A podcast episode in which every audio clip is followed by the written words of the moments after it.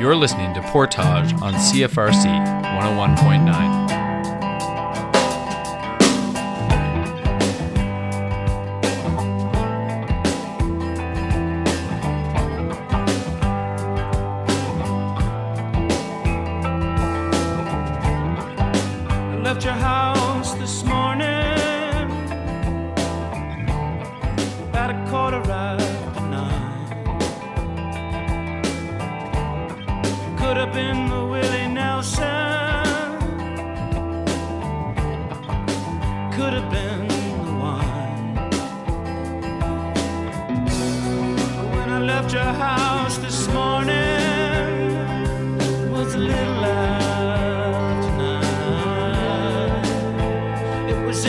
Cajun. I saw the constellations reveal themselves one star at a time. You're listening to CFRC 101.9, and welcome to the third episode of Portage, a journey through Canada. I'm your host, Ian McCarter, and as, you- as you've likely guessed from the Tragically Hip song at the intro, the province we are going to be discussing today is Ontario. We are lucky today to be speaking with Ben Walters. Ben, welcome. Thank you. I feel like I'm the lucky one here, Ian. he is the co-founder of Feedback. We're going to be talking about what uh, Feedback is in a, in a second. Um, but uh, we're, we're currently on location um, in his office here in Toronto. Um, so Feedback is a, a mobile platform uh, that, that uses smart pricing uh, to offer exclusive prices and reduce food waste at your favorite restaurants. Now, Ben, I might have stolen that from your website. Um, but uh, but yeah, so Ben, why don't you give us a, a quick intro about who who you are, I guess, as a uh, your your sort of journey to to starting feedback, and maybe what feedback is. sure. Well, you, you did a pretty good job there, Ian. Um, so I went to McGill and graduated BCom. Thought I wanted to do investment banking my whole life, but read The Big Short on a beach in Mexico one day and decided that I had to give it all up and find another path. And um, what I wanted to do was give myself exposure to as many different industries as possible and functions because I didn't know exactly what I wanted to do. Um, and I landed in a really amazing program called the Global Management Program for Anheuser-Busch InBev or Labatt here in Canada. The the beer company. The beer company, Oh. yeah. I was a Budweiser guy Yeah. uh, for about a year and a half and really, really enjoyed that. We got to travel around to different cities in North America and see everything from the brewing process to the marketing process um, and sales and everything in between. Um, but what I did realize in that year and a half was that I enjoyed the project based nature of that work and less so the sitting in the office doing the same task over and over. And so I went out and sort of pursued a career in management consulting and transitioned soon thereafter to a boutique firm based here in Toronto, or Oakville actually, uh, called Carpedia. And with Carpedia, I did a bunch of uh, management consulting projects, operational consulting, somewhere in between. Uh, worked primarily in the US doing so and loved the problem solving nature of it, but wasn't crazy about the politics and the hierarchy and also trying to project change onto other people. I, I love the idea of sitting in a room and coming up with like solutions to problems, but as soon as you had to then take those solutions and give them to someone else and try to implement them, you realized how hard it was to get people to change if that change wasn't coming from some internal motivation. Right, right. And so um, I took a step back and said, okay, well, I do love problem solving. What's the natural thing where you get rid of all the hierarchy, politics, and other people and can just problem solve in your own four walls? And that was entrepreneurship. And so I got a call from my cousin Josh, actually, that changed my life, or at least the trajectory, trajectory of my life up until now. And he called me from a from a pizzeria in Italy, or actually it happened the next day that he called me and said, "Hey, I walked into a pizzeria late last night looking to grab a slice of pizza, and I walked out with three full pizzas that the man was going to throw out because he was closing up shop." And his idea then was to use technology to connect customers like himself with that pizzeria owner, that figurative pizzeria owner who's left with excess inventory at the end of the night and no means to get rid of it. Um, and from there, that was the the seed or the catalyst of feedback. Wow, that's that's amazing. Yeah. And and so how long have you been at Feedback now? So it started. the journey started there Uh, Yeah, so that was the summer of 2016. Yeah. Um, it took me a while to get my ducks in a row and really get the confidence to, to quit my job. It's a, it's a pretty scary thing to Right, do. right. And I'm sure there's probably listeners who are going through that right now. Um, and eventually, in April 2017, I gave notice and left my job at Carpedia and jumped into feedback full time. Wow. And four months later, we turned around and launched a product, our first mobile app, which was a little bit different than that original intention that Josh had to just build a very simple platform that would allow restaurateurs to update inventory at the end of the night, sell it at a discount to customers in and around their area. Um, but it was still with that mission to reduce food waste and to really penetrate the restaurant industry and disrupt the industry. Right, and and I think, and I I can only imagine at the end of the day that a, a restaurant owner probably just throws out a ton of of of waste that they're not that they, they can't sell it the next day because Yeah. it's, so so really that that was sort of the at the inception of feedback that was at its at its core. Exactly. So we looked at the facts, and that's what really got me excited about solving this problem. Was 31 billion dollars of food is wasted alone in Canada each year. I'm not surprised by yeah, that. 40 percent of all food produced is wasted. Forty percent. 40% of every single piece of food that is produced is Right. thrown into the trash. Yeah. And yet we know that one in six people in the world don't have enough food to eat. Right. And so when I looked at those numbers, th- there was clearly a break or a crack in our food system. Yeah. Um, and so that's what I was really excited about uh, trying to solve. Yeah, that's Yeah. that's awesome. So so right now the app uh, available in Toronto um, and and only in Toronto right right now. We'll we'll maybe talk a little bit later uh, about some plans for for expansion, but but right right now uh, talk talk us through a little bit how the how the app works. Yeah, sure. So, like I said, we, we've migrated a little bit away from that original idea of just providing a platform at the end of the day. And the reason for that is that what we realized very quickly was that while food is being wasted at the end of the night, the reason it's being wasted, the real root cause of it, is the fact that restaurants have unpredictable demand curves.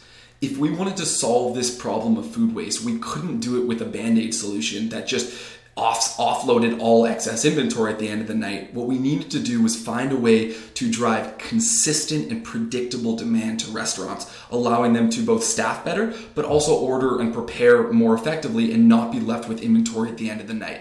And so what we realized was that the one lever we really had to play with was price. And so what we've started to do now is actually use price to see how we can control demand at the restaurant level. And so the product to restaurants is we actually sit down with them, go through a consultation, understand what their demand curve looks like, and build them a custom pricing proposal that we then push through exclusively our app. The product to customers is a mobile marketplace where they can scroll through right now any of our 250 restaurant partners, um, including some really awesome ones, including Freshie and Comfort and Kim and, and Wild Wings and, and everything in between. Yeah, yeah. Uh, Jimmy's Coffee, anyways. Um, so you can scroll through any of those 250 restaurant partners. You can make a purchase at off peak hours of the day. You're going to save anywhere from 20 to 70% off guaranteed. We're always lower than our competitors. Right. Um, and you show up to the restaurant and grab your delicious untouched food. Um, and then we donate a percentage of every single meal to local charities and food banks. That's that's amazing. So th- there's definitely that uh, corporate social responsibility to throw in that term. Yeah, exactly. I, I was gonna say like I wouldn't say CSR; it's more SSSR, the startup social responsibility. Yeah. Um, and the difference to us between CSR and what we're doing is this is a core value to us. It, Right. it is. It, it penetrates everything that we do. This idea of the win-win-win. We believe that a win should not come at someone else's expense, and that a really good solution is one in which everyone benefits. Right. And so, to us, corporate social responsibility is more so the idea of oh, let's let's make all this money and then figure out a way to give away a percentage of it to some great cause. Um, and less so is really integrating that win-win-win or that triple bottom line approach Mm-hmm. to everything that you do. So so would you say then it's it, your feedback is more of a social enterprise? Yes, at- absolutely. At, its core. Yes, Yeah. I would definitely describe us as a social enterprise. All yes. right. And so, how many users uh, would would you guys have in the say a run of a day, or Yeah. or, or active users on the app? Yeah, so I can break it out. So we have five to six hundred people scroll through the app every day. Yeah. Um, on a monthly basis, we have about three thousand people placing a purchase That's on a monthly basis, That's which is awesome. amazing.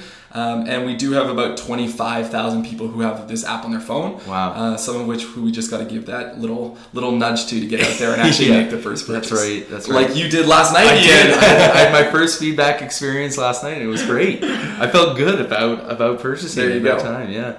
So so the you you talked a little bit about what you like about entrepreneurship in in that problem solving, uh, re- really sinking your teeth into a problem. What don't you like about entrepreneurship? Whew, yeah, it, it's a hard one. There, there's obviously a lot of pressure and stress comes with paying someone else's salary that you know they're using to pay their rent. Um, but really, I'd say the hardest thing right now, considering the stage, is not being able to take my girlfriend out for dinner. Um, it- it- it's, it's actually my, my good friends right now are on a bachelor trip down in Nashville. Yeah. Um, my yeah good friend of mine's getting married, and I had to unfortunately pass because the the bank account is tight. Yeah. Um, and so honestly, I'm enjoying this journey and ride so much. I wouldn't do it any other way. But but yes, it's definitely hard to, to manage the financial s- situation right, Right. now. Maybe a bit of the financial and the social aspect as well. Yeah, yeah, exactly. enough. So so how many people are working at Feedback now? So we swelled up in the summer to 12 actually. Great. Um, That's incredible. After yeah. a year, year and a bit, and yeah, twelve even. employees. Yeah, so that's pre- been pretty amazing. Um, but we're, the full time team is nine. Nine. Yeah. wonderful. Yeah. That's awesome. Yeah. Well, uh, so we're going to take a quick break here with with Ben. We're going to listen to uh, one of my favorite songs by the Arkells uh, band from Hamilton. Um, we're going to listen to Book Club here on CFRC. Oh, that sounds good.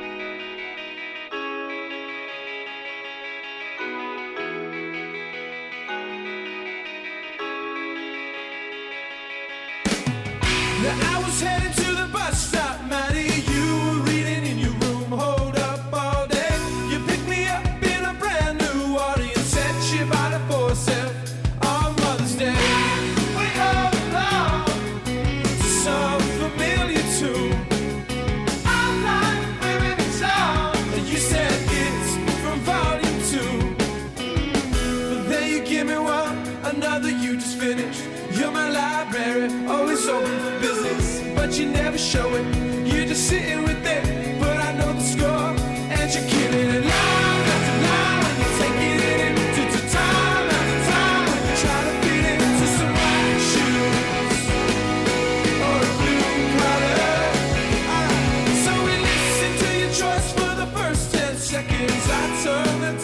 I turned your expression. I said, now haven't you learned your last lesson? I try to understand, I just don't get it.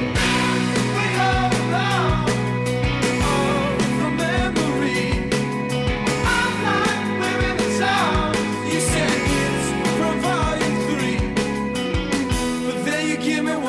another just finished. You're my library, always open for business, but you never show it. You're just sitting right there,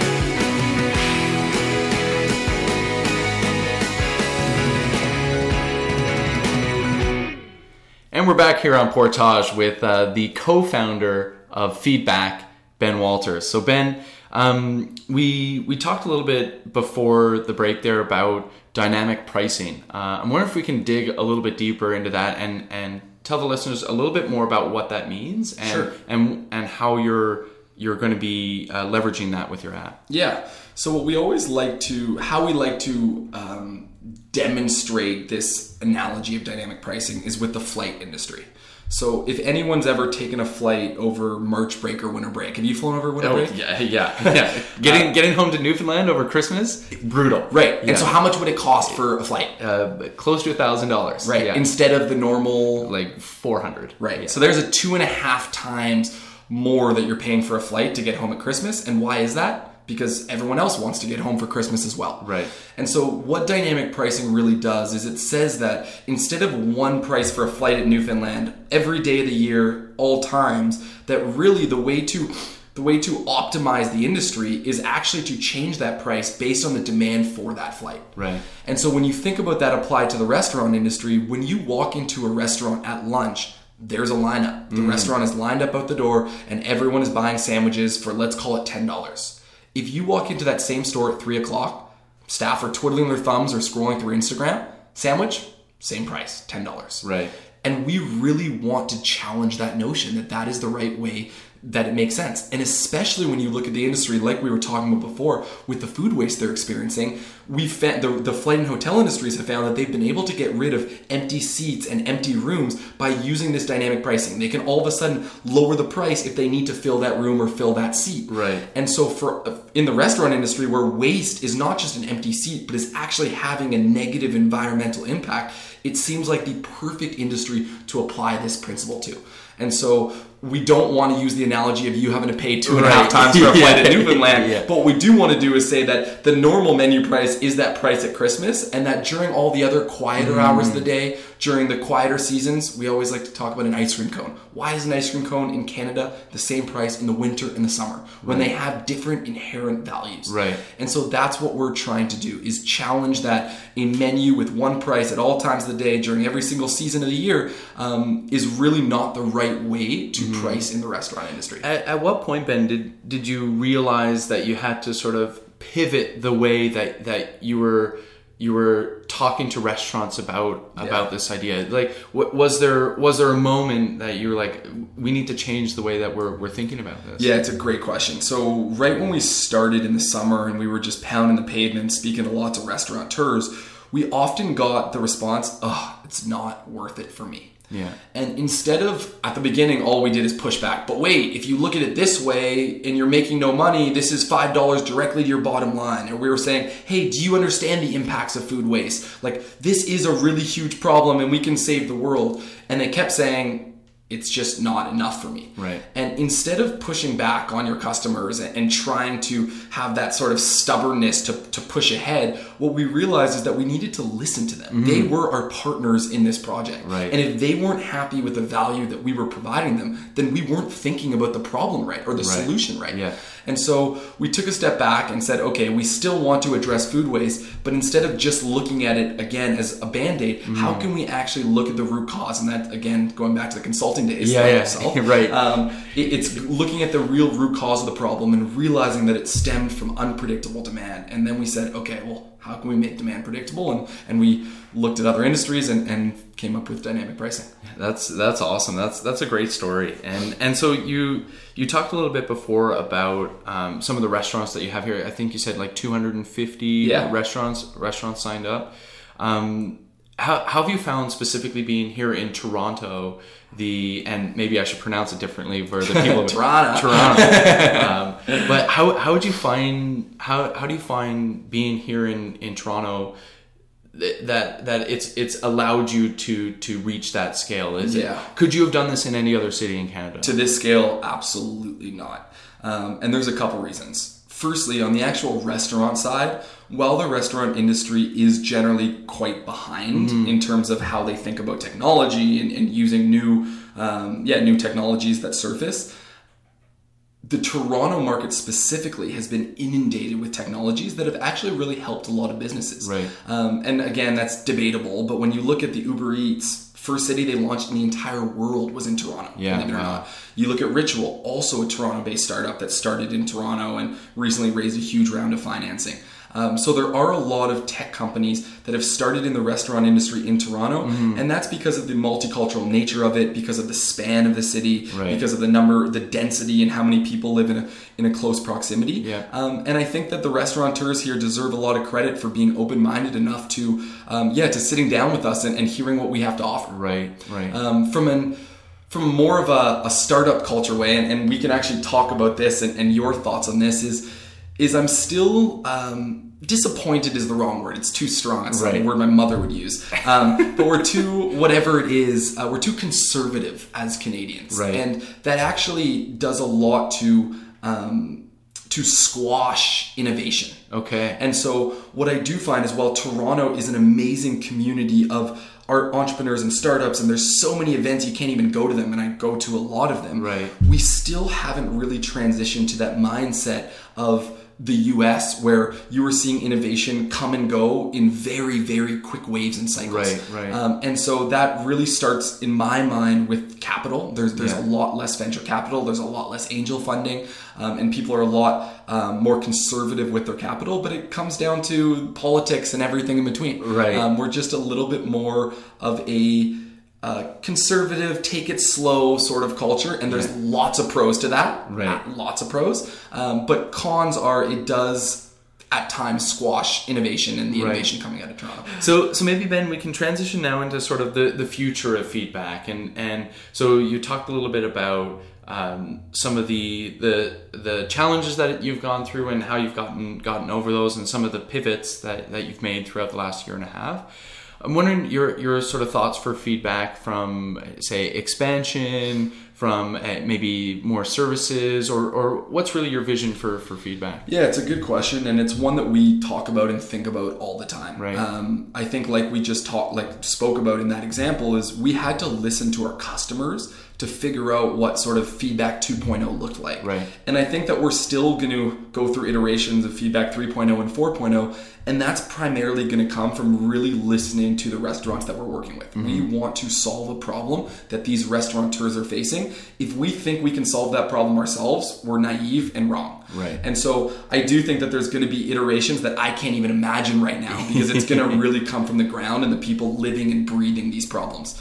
Um, but what we really want to do is we want to look at the entire food industry differently. And we want to say that the way that we're pricing things, firstly, doesn't make sense from a profitability standpoint. Right. The average restaurateur in Canada makes 4.9% profit. That's a fact from Restaurants Canada. And then we're wasting $31 billion of food, and then one in six people don't have enough food to eat. That is a problem that will keep me busy for the rest of my life Yeah. and the rest of the next 10 generations' Right, lives. And right. so, what we want to do is we want to make as big of a dent as possible in that equation, just not adding up.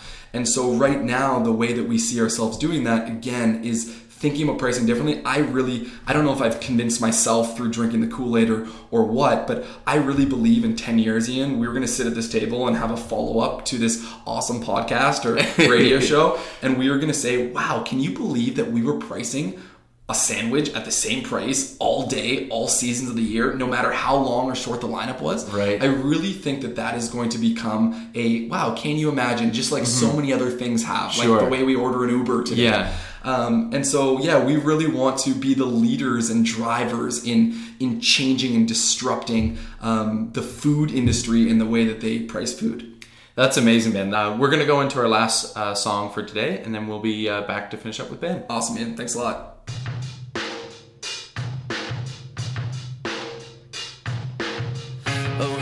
Johnny wishes he was famous. Spends his time alone in the basement with a Lennon and Cobain and a guitar and a stereo.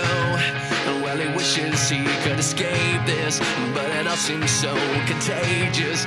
Not to be yourself and faceless in a song that has no soul.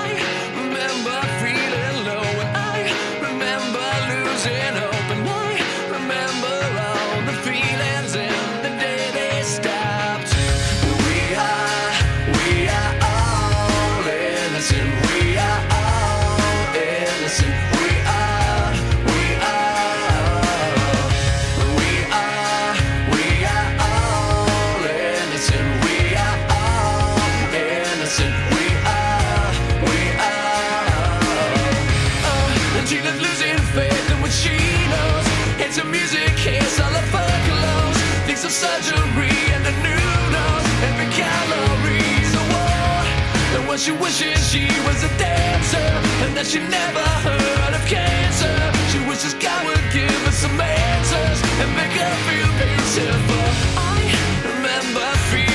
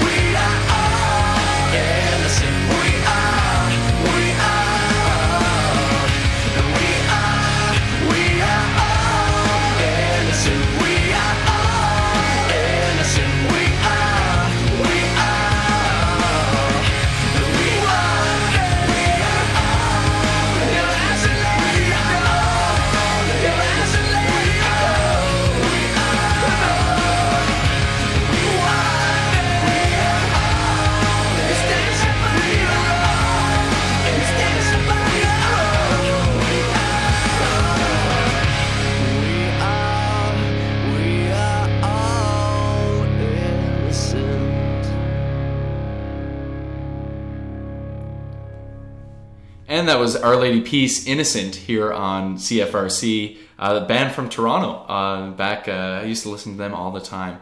So again, thank you, Ben, for for taking the time today to talk to us about feedback. Um, it sounds like a really interesting challenge, and uh, you gave us a, a bit of a window into the entrepreneurship world. Really, my pleasure, Ian. Thanks so much for having me. And for any listeners out there who want to reach out or have any questions about entrepreneurship or anything in between, uh, yeah, Ben at feedbackapp.ca. Feel free to send me a quick note, and I'll be I'll be happy to chat. I love it. Thanks again, Ben. This show is produced in collaboration with CFRC at Queen's University, Kingston, Ontario, with infrastructure support from Queen's Faculty of Engineering and Applied Science. CFRC is located on traditional Anishinaabe and Haudenosaunee territory. Find more great podcasts at podcasts.cfrc.ca.